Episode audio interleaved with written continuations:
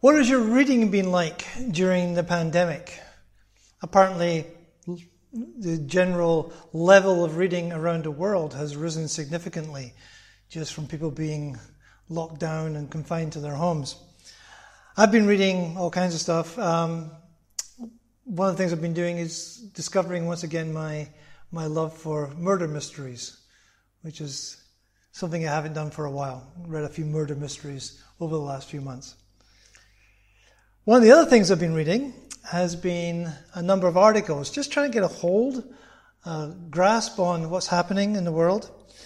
Particularly good one that was published in the Atlantic magazine in the US last month was Why the Coronavirus is So Confusing. It's quite long, but it's well written and it doesn't try to oversimplify something that's actually quite complex.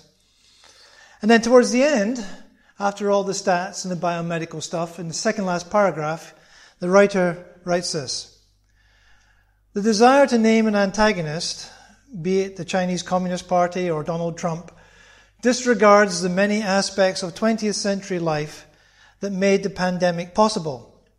Humanity's relentless expansion into wild spaces, soaring levels of air travel, chronic underfunding of public health, and there's a whole bunch of other things he adds in there. At the end, he says, It may be easier to believe that the coronavirus was deliberately unleashed than to accept the harsher truth that we build a world that we built a world that was prone to it but not ready for it. Another article had this quote The total number of disease outbreaks has more than tripled each decade since the 1980s. That's kind of scary, actually. The total number of disease outbreaks has more than tripled each decade since the 1980s.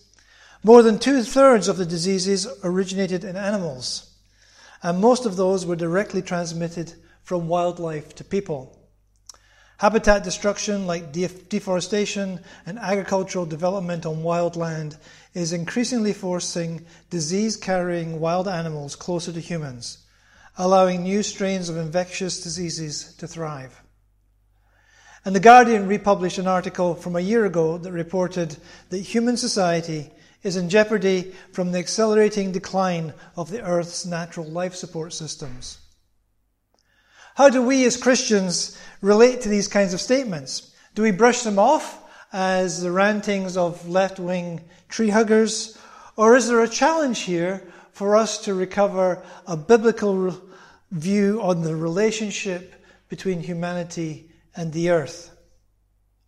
We've been talking about living from the inside out. We started off talking about living with God and we talked about our hearts, the very core of our being, where only you and God know what's going on there. And but the importance of having Jesus at the center of our lives, or as Peter puts it, to honor the Lord Christ as holy in our hearts.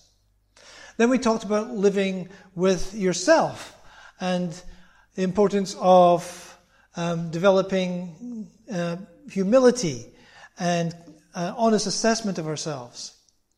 Two weeks ago, we talked about being people of integrity as we discussed living with your neighbor.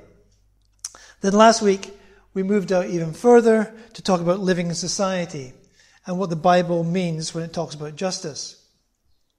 And this week, we move to our last circle as we talk about living in creation.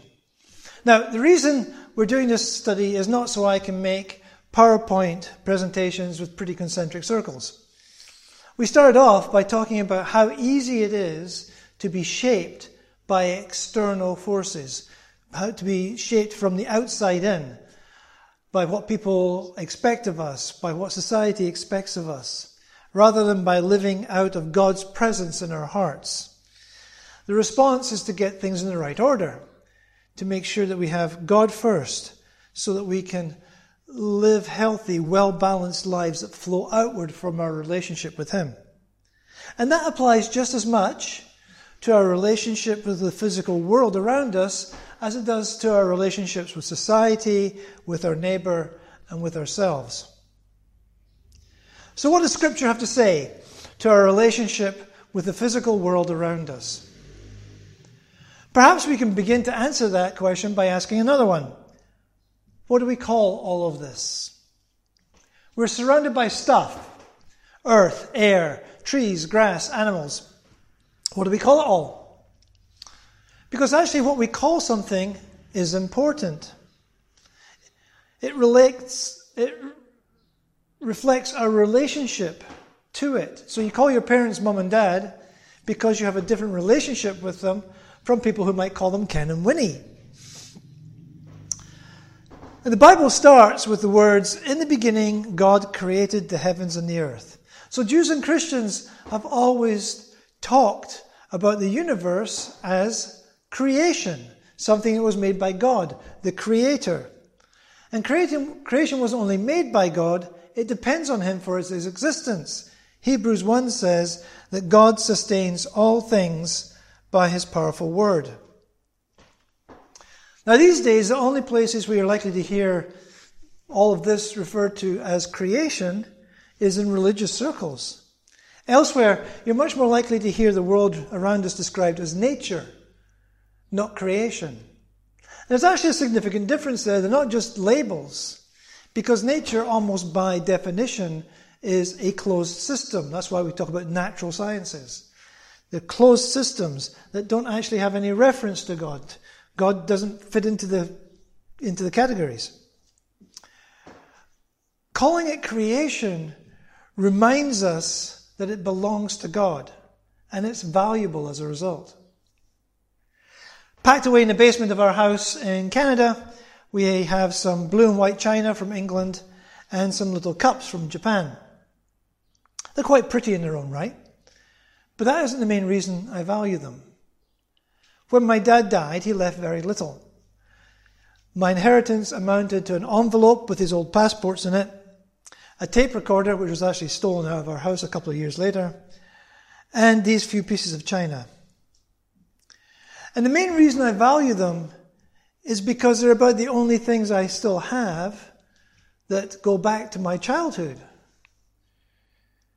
And in many cases, we value things because of their connection to other things, and particularly to people that we value. Like the china, creation is beautiful and valuable in its own right. But it's more valuable because it's God's creation. It belongs to our Heavenly Father. Verse 4 of Genesis 1 says, God saw that the light was good and he separated the light from the darkness. Verse 10 God called the dry land, dry ground land, and the gathered waters he called seas. And God saw that it was good. Verse 12 The land produced vegetation, plants bearing seed according to their kinds, and trees bearing fruit with seed in it according to their kinds. And God saw that it was good. In verse 18, after making the sun, moon, and stars to govern the day and the night, and to separate light from darkness, God saw that it was good. Verse 21 So God created the great creatures of the sea and every living and moving thing with which the water teems according to their kinds, and every winged bird according to its kind. And God saw that it was good. Verse 25 God made the wild animals according to their kinds, livestock, livestock according to their kinds, and all the creatures that move along the ground according to their kinds. And God saw that it was good. In verse 31, God saw all that he had made, and it was very good. Do you think maybe God wants us to know that his creation is a good thing? Seven times in chapter 1 of Genesis, God says that what he made is good. Six of them before humanity turned, on the, turned up on the scene.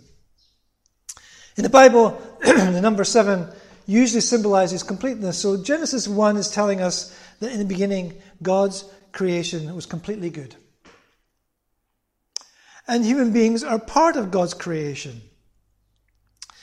Verses 24 to 27 say, And God said, Let the land produce living creatures according to their kinds, livestock, creatures that move along the ground, wild animals, each according to its kind. And it was so. God made the wild animals according to their kinds, the livestock according to their kinds, and all the creatures that move along the ground according to their kinds. And God saw that it was good. Then God said, Let us make man in our image, in our likeness, and let them rule over the fish of the sea and the birds of the air, over the livestock, over all the earth, and over all the creatures that move along the ground. So God created man in his own image. In the image of God, he created him. Male and female, he created them. This is day six of God's creation. It was Augustine in the fourth century who first wrote that the days of creation are a literary structure, not a historical one.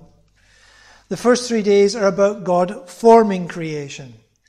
In day one, God separated light and darkness. In day two, he separated the atmosphere and the water. And in day three, he separated the land, dry land from the sea.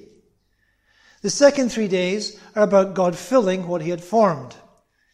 Day four, God fills the sky with the sun, moon, and stars to mark day and night. Day five, God fills the, the sky, God fills the air with the birds and the water with sea creatures. And day six, God fills the dry land with land animals. Human beings are made on day six. We're a kind of land animal. We don't swim or fly, we walk on the land. It's easy with all our technology to forget that we too are part of creation. Certainly over the last few centuries, human beings, especially in the West, have begun to behave as if we were in some way different from creation but every living thing on the face of the planet is built from the same biological genetic building blocks RNA and DNA. Francis of Assisi is famous for preaching to animals. Now, that may seem strange, but he grasped that we have a great deal in common with the other creatures on the earth. We're not some kind of heavenly creature that's fallen to earth. We belong here. The word translated as man or Adam in Genesis 1 and 2, it's the same word in Hebrew, comes from a word for dust or earth. It could just as well be translated as earthling. But what about this bit where it says that human beings are made in God's image to rule over the fish and the birds and the animals? Doesn't that separate us out? Well, yes and no. There have been thousands of books, millions of words written on what it means for human beings to be made in the image of God. Now, since most of those books are written by theologians who spend their lives thinking about God, it's hardly surprising that many of them have come to the conclusion that being made in the image of God means being able to think, being able to make rational judgments, come to logical conclusions. And that may be part of it. But there's another meaning that most Old Testament theologians, scholars today think is actually closer to the, the core of what's being said here.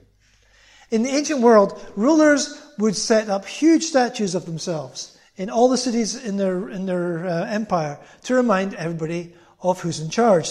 The symbols, the statues, the images were symbols of the ruler's authority. That's not just an ancient thing. The Soviets were particularly good at this. Everywhere you went, there were these huge statues mainly of Lenin. And the same is true of authoritarian systems today. You can go to Turkmenistan or go to Korea, North, North Korea, and you'll see these huge statues of the leader. Statues, images of the ruler, are there to remind you who's in charge. And lo and behold, what does it say in Genesis?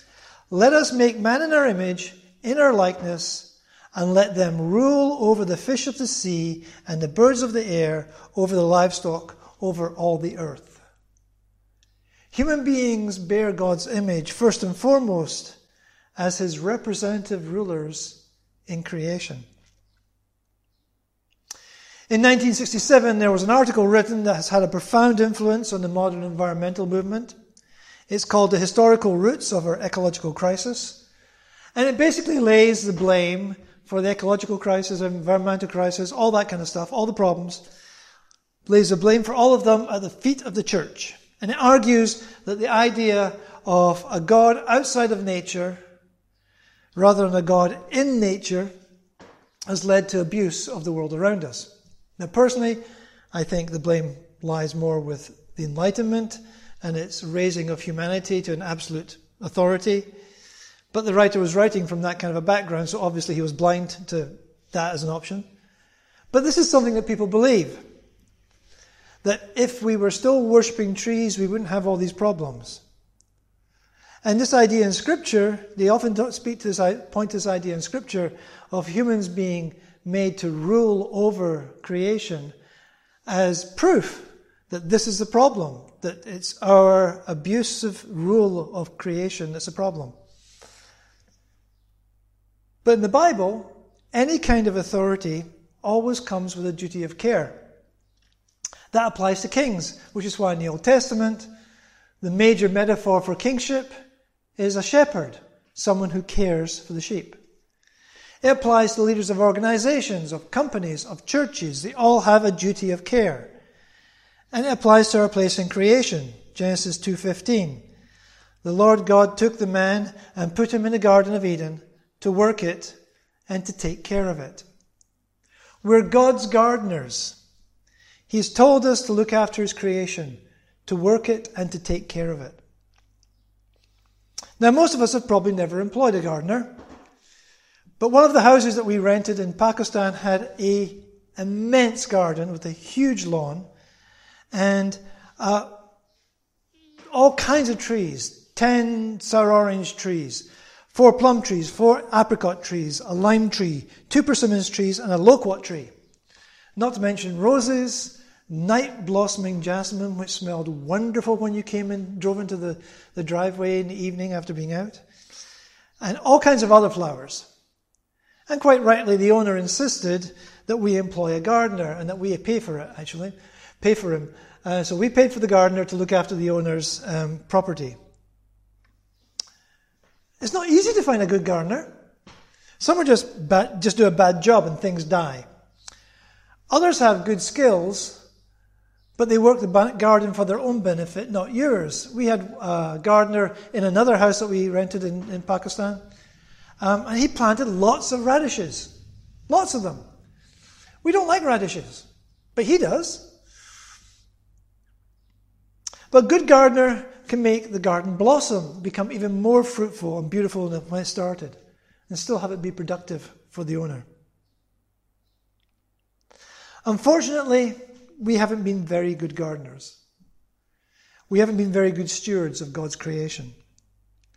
And that doesn't just go back to the last few centuries. We may talk about pollution and global warming and habitat loss and even pandemics. But those are just the most recent expressions of our selfish attitude to the world around us. An attitude the Bible calls sin, which results in us living in conflict with God, with each other, and also with our environment. In Genesis 3, humanity rebels against God and they end up in conflict with each other and with God. Then in verse 17 of chapter 3, that conflict and rebellion spreads out to affect all of creation. And God says, Cursed is the ground because of you. The Bible is clear that the reason for environmental problems is human selfishness. The idea that we can take what we want without asking whether it's good stewardship of God's creation. And we see that in the Amazon, where forests are chopped down to make space to grow, to raise beef cattle or to grow soybeans, and then there's a thunderstorm and all and huge amounts of topsoil uh, is just washed away, leaving these great gullies scouring the, the, the landscape. We see it in the way that gold, um, gold mining results in the poisoning of water sources with arsenic. We see it in turtles and albatrosses and whales and other forms of ocean life dying because they get wrapped up in our plastic trash. We seem to think we can just keep dumping our garbage into God's good creation, it'll just kind of magically disappear. That's not how a good gardener behaves. But there is good news. The good news is that God has done something about it. When Isaiah prophesies about the future coming of Jesus in chapter 11, part of what he says is, The wolf will lie down with the lamb, the leopard will lie down with the goat, the calf and the lion, the yearling together, and a little, little child will lead them. The cow will feed with the bear, the, their young will lie down together, and the lion will eat straw like the ox. The infant will play near the hole of the cobra, and the young child put his hand into the viper's nest. They will neither harm nor destroy on all my holy mountain, for the earth will be full of the knowledge of the Lord as the waters cover the sea. In Romans 8, Paul writes The creation waits in eager expectation for the sons of God to be revealed. For the creation was subjected to frustration, not by its own choice, but by the will of the one who subjected it, in hope that the creation itself will be liberated from its bondage to decay and brought into the glorious freedom of the children of God. There's an attitude in some parts of the church that says, why care for the earth when it's all going to burn up anyway? We need to focus on saving souls for heaven. It's not an either or question. You can do both. And if anything, the command to care for creation is a lot older than the one to make disciples of all nations. And lots of Christians think that when we die, we go to be in heaven with God forever in a disembodied state, and therefore creation isn't really that important. But as we talked about in the series on Jesus' words from the cross, that isn't actually what the Bible says. What theology calls the intermediate state is more like the waiting room, where those who die before Jesus' return go to wait until he restores creation and makes it new for us to live in again with him. So our eternal future is actually tied up with the future of creation, and vice versa. People often say the climax of creation is the creation of humanity. It's not, you know. That may be where chapter 1 of Genesis ends, but the chapter breaks are only 700 years old. The climax of creation, the first tale of creation, is actually day 7, the Sabbath, which is a picture of God and his creation at rest together. The appropriate way to live in creation, therefore, is neither to use it up and destroy it and throw it away like a used tissue, nor is it, at the other extreme, to make the earth some kind of a god that we value above all else. The Christian way to live in creation is to recognize that one, it's God's creation, it's not ours, it's His, and that we are part of creation. That we're that we are responsible to God for how we treat His creation. We're part of creation, but we have a special role in it to care for it. That sin is the reason that we make a mess of it, but that God's plan for redemption doesn't include the redemption of us, it includes the redemption and restoration of creation, and that we have a part in that. So, over the last five weeks, We've gone from the most intimate center of our being, what the Bible calls our heart, to the whole of creation and our place in it. And there's no aspect of our lives that God does not claim lordship over. He's concerned that there be nothing and no one other than Himself at the center of our lives.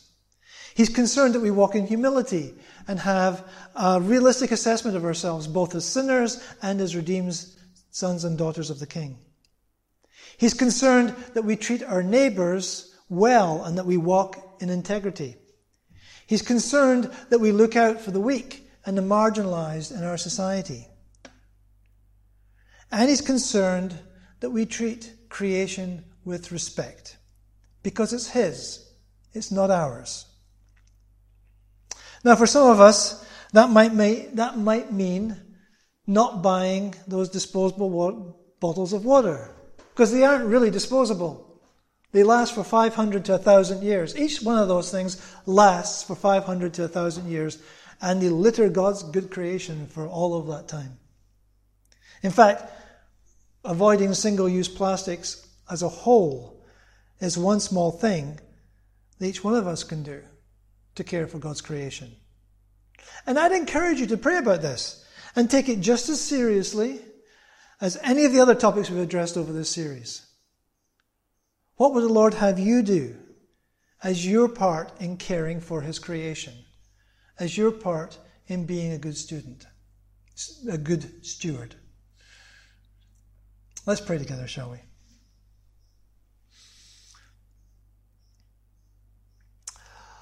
Lord Jesus, Lord,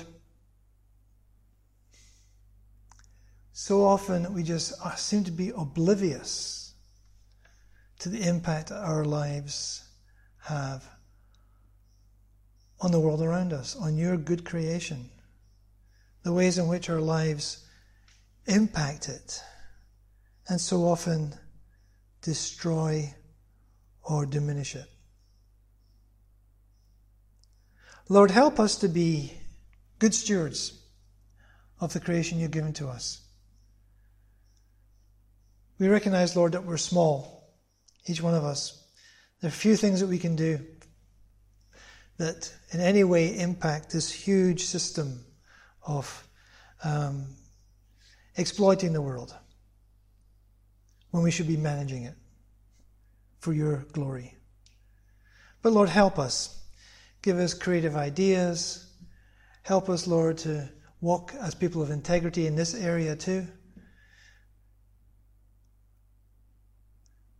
Show us the things that we can do as individuals, Lord, to make a small impact upon your world, for the good of your world, because it's yours and you care about it. And Lord, too, in this last lockdown, we um, we hope it's the last one anyway. Uh, we pray for your grace, as after this things will be opening up more and more. And we pray for wisdom, Lord. We just talked about the duty of care that leaders have, and we pray for our leaders that they would exercise that duty of care to be wise and cautious even as things are opened up. And they'd be um, monitoring for the risk of any new flare ups. Lord, we pray for our neighbours, as this must be particularly terrible for them over this weekend. Uh, it's like having Christmas cancelled. Lord, give them grace as they would normally be out visiting family and friends over the Bairam. Give them grace, we pray, Lord. Lord, we pray for people returning to work in the coming weeks. Once again, that there be no upsurge in cases, that they be able to practice wisdom. We pray for Linda and Catherine as they recover from their surgery. And we continue to pray for Janira and Vic and others who struggle with health issues.